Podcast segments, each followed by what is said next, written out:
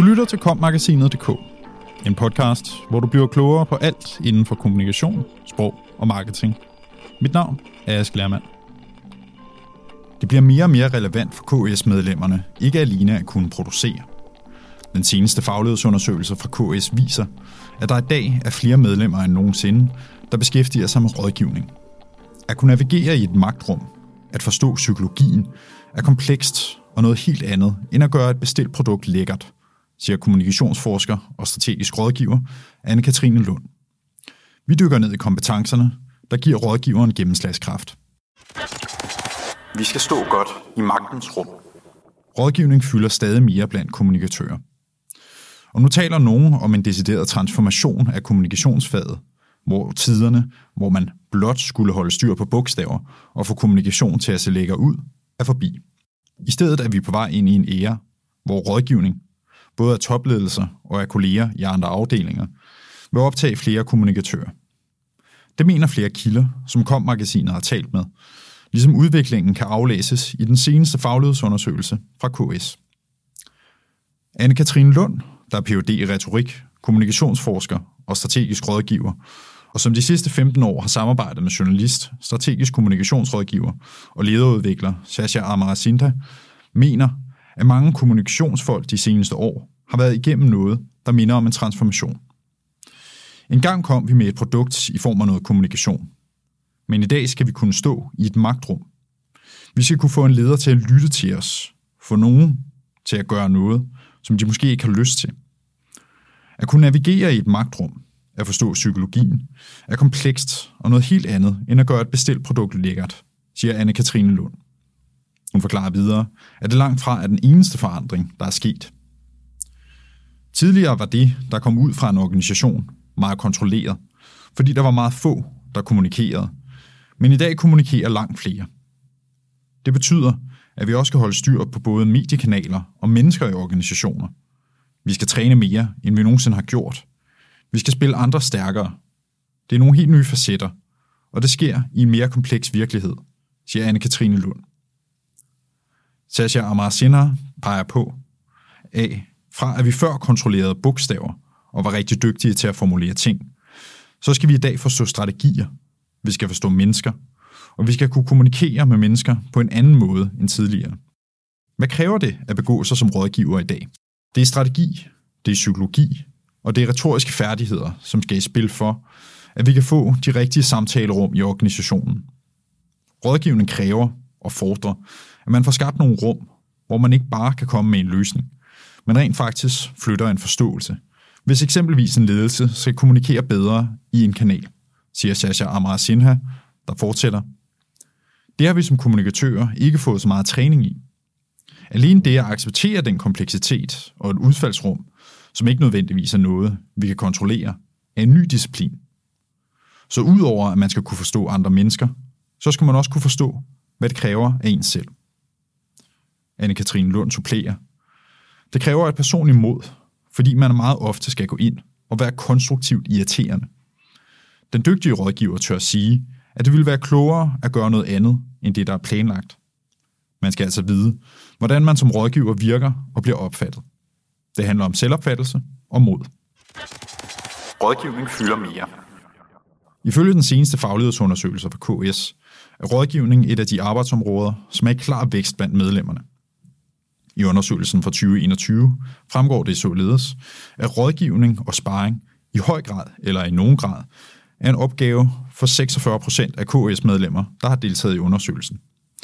Det er en stigning på 25 procent fra den seneste undersøgelse. Dykker man længere ned i tallene, fremgår det, at ca. 40 procent af de 258 respondenter, som svarer, at de i høj grad arbejder med rådgivning og sparring, samt at de, der i høj grad arbejder med kommunikation som fagområde, har en kandidat i kommunikation fra enten CBS, RUK, AU eller AAU. Den næststørste gruppe har en erhvervsbolig bachelor eller kandidat, hovedsageligt fra CBS. Udviklingen overrasker ikke den selvstændige konsulent Allan J. Christensen, der blandt andet er ledelsesrådgiver inden for strategisk positionering og kommunikation. Men også han mener, at den gode rådgivning er baseret på mere end kommunikationskompetencer. Kommunikationsfolk skal i dag være i stand til at kunne låne fra andre fagligheders værktøjskasser for at kunne handle og kunne løse de opgaver, de bliver stillet. K-folk bliver ansat, fordi de har faglige redskaber. Men når man kommer tættere på ledelsen og bliver udvist mere og mere tillid, så bliver K-folk også lukket ind i et rum, hvor der er andet end kommunikation. Der er nogle andre kompetencer, som man skal kunne mestre, siger Allan J. Christensen. Hvad er det for kompetencer? Du skal vide, hvordan forretningen fungerer, hvem konkurrenterne er. Du skal kende strategien og vide, hvordan den kan bruges i rådgivningen af, hvor virksomheden skal hen. Hvis ikke man ved det, risikerer man at rådgive ud fra noget generisk, som ikke er interessant, siger Allan J. Christensen. Hvis man ser på de særlige rådgivere, så var de i begyndelsen typisk journalister eller kommunikationsuddannede. I dag er de også alt muligt andet. Hvad skyldes det? Den rådgivning, som minister skal have, er også fagligt funderet på det politiske område. Men derfor skal man selvfølgelig have en god forståelse for kommunikation for at gå ind i den rolle. Det samme kan man se i det private erhvervsliv. Hvis du skal kunne rådgive godt, er du nødt til at have en god forretningsforståelse, siger han. Men er udviklingen i det politiske miljø et tegn på, at kommunikatørerne er ved at blive kørt over? Man kan i hvert fald sige, at man som kommunikationsmenneske skal være meget opmærksom på, at for at kunne konkurrere med andre faggrupper, skal man sætte sig grundigt ind i det fagområde, som man har med at gøre, siger Allan J. Christensen. For chefen til at lytte. Anne-Katrine Lund mener også, at andre faggrupper er dygtige rådgivere. Men når det er tilfældet, så er spørgsmålet, hvorfor det er så oplagt, at det er kommunikationsfolk, der skal varetage rådgiverrollen, og ikke en faggruppe, der historisk set har arbejdet mere med forretningsudvikling og strategi. Til det svarer hun. En væsentlig årsag er, at kampen om opmærksomhed er blevet så stor. Både internt og eksternt. Det betyder, at det bliver vigtigere at udkomme tydeligt og meningsfuldt. Dem, der kan hjælpe bedst med det, er kommunikationsfolk. Sasha Amarasina tilføjer, Vores faglighed er speciel, når den kobles med en forretningsforståelse og en strategisk forståelse, fordi den kan skabe den langsigtede mening. Det er den særlige ingrediens, som kommunikationsfolk kan bidrage med. K-folk taler selvfølgelig behovet for kommunikation og kommunikationsrådgivning op. Men mange virksomheder lever godt uden at gøre særlig meget ud af deres eksterne kommunikation. Så er der et reelt behov. Det forsømte er nok i høj grad den interne kommunikation. Der er nødt til at være nogen, der orkestrerer virvelstrømmen af kommunikation, som er alle steder. Mere er ikke altid bedre. Og mod er også at sige nej. Det er her, den strategiske situationsfornemmelse kommer ind, siger Anne-Katrine Lund.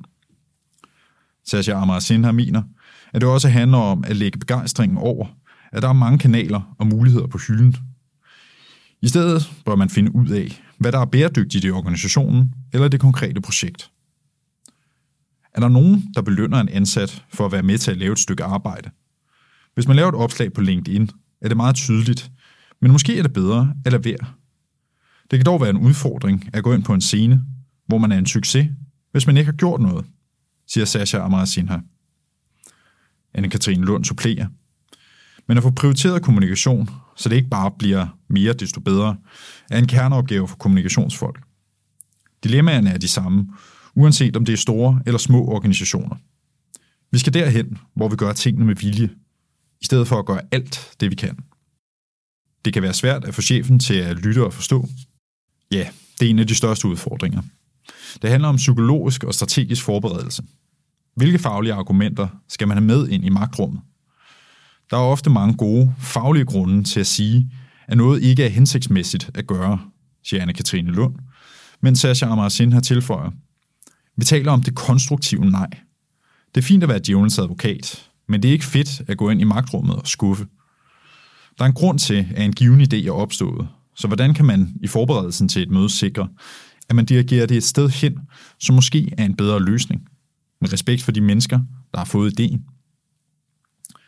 Men mange sidder jo alene med et hav af forskellige opgaver. Så kan det være svært at gå ind i rådgiverrollen. Et godt råd er, at man siger, hvilken rolle man har. Er rollen for eksempel at være djævelens advokat, så er det en god idé at sige det. Men også at sige, at formålet er at sikre, at projektet får det bedst mulige udfald, siger Anne-Katrine Lund. Det handler også om ansvar for skyld. En rådgivning er jo typisk også en anbefaling, og det er svært at sætte to streger under eller påvise en kausalitet. Ja, og det var da lettere bare at være producenter. Som rådgiver er man klart mere fedtet ind i ansvaret. Men den dygtige rådgiver er god til at holde beslutningen på den rigtige side af bordet. Det er ikke kommunikationsrådgiveren, der er direktør. Vi skal stille scenarier op, og dermed skabe en medansvarlighed. Vi har ikke magt, vi har rådgiveransvar, siger Anne-Katrine Lund. Men mange chefer vil jo gerne have en klar anbefaling. Vi skal være klar til at lægge hånden på kogepladen. Men i og med, at direktøren eller ledelsen er medbeslutningstagere, så er vi sikre på, at vi ikke sidder alene med ansvaret, siger Anne-Katrine Lund. Fremtid. Hvordan vil rådgiverrollen udvikle sig de kommende år? Når der er organisationer bliver stadig flere, der kommunikerer, så vil kommunikationsfolk også få flere kontaktpunkter. Vi har en tendens til at tale om toplederrådgivning, men hele organisationen er rådgiverpotentiale, siger Sasha Amarasina. Anne-Katrine Lund er enig og peger på, at kommunikationshåndværket skal blive bedre. Vores mandat kommer fra, at vi kan levere noget. Så vi skal ikke udelukkende forelske os i tanken om, at andre skal levere det hele. Vi skal både rådgive, producere, instruere og samskabe, siger hun. Også Allen J. Christensen forventer, at kommunikationsfolket kommer til at rådgive mere i årene, der kommer.